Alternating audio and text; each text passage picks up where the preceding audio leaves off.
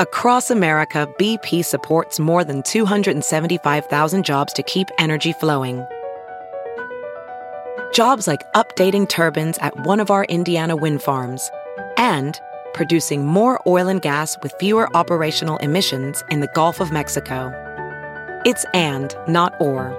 See what doing both means for energy nationwide at bp.com slash investing in America.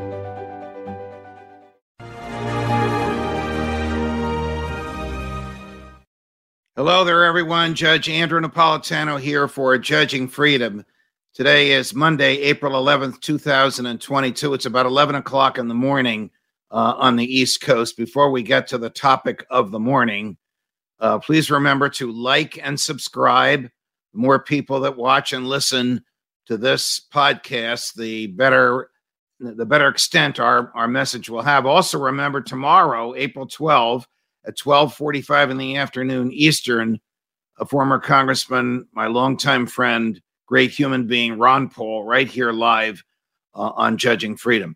Uh, in about two hours, uh, President Joe Biden will announce that he's going to sign an executive order directing the Bureau of Alcohol, Tobacco, and Firearms to issue a new rule. So the president is directing an entity that works in the executive branch to issue a rule making certain guns illegal and requiring uniform registration of other guns. Wait a minute. I thought only Congress could make laws. I thought the right to keep and bear arms is a fundamental liberty guaranteed by the Constitution and upheld by the Supreme Court. I thought the president doesn't write the laws, he enforces them. All of those things that I thought are correct and are still the law. Here's where we are the president is terrified of ghost guns. Ghost guns are guns that do not have a serial number on them that you can make on your own in a kit in your house with the right equipment. Sometimes good people use ghost guns and sometimes bad people do. Typical of the government, when they can't control a problem, they want to ban it. So they want to ban all ghost guns. Ghost guns are good. It is good if the government can't trace guns. The government should not know who knows who has guns. Someday we may need our guns to protect ourselves from the government. That's the whole reason we have the right to keep and bear arms. It's a natural right of self-defense. You have to register your your desktops? You have to register your printers? You have to register ink and paper with the government? Of course not. The Second Amendment is no less a protection of human liberty than is the first. I don't the, the the government has no more business compelling you to register a gun than it does requiring you to register a pencil. That's the philosophical, constitutional argument with what the president is about to announce. There's another constitutional argument. He's already proposed these regulations in Congress. Senator Charles Schumer, the Democratic majority leader in the Senate, offered these. They didn't get the first base. They didn't pass the Senate. They didn't pass the House. So, what does that mean? If they can't get the Congress to write a law, they'll write one on their own?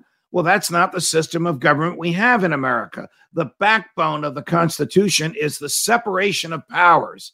Congress writes the laws, the president enforces the laws, the judiciary interprets the laws.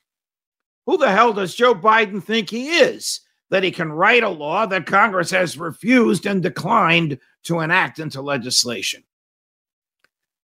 I'm not getting carried away. I'm angry because this is serious, serious stuff. The right to self defense, which Justice Scalia wrote in District of Columbia versus Heller, a 2008 landmark Supreme Court opinion. The right to self defense using the same instruments of self defense as the bad guys and as the government uses is a fundamental liberty that comes from our humanity. Our humanity is a gift from God. Just like if you're about to punch me in the nose, I can block you and punch you.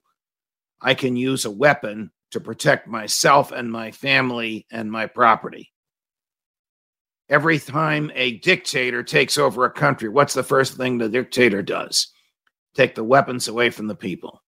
How do they know what people have weapons? Because the people registered them. That's what Joe Biden wants to do. He wants to force all Americans to, in, to participate in a federal registry of guns, something the Congress has repeatedly declined to do. Joe, you're wrong. The Constitution doesn't allow it and the courts will interfere with it. Judge Napolitano, judging freedom.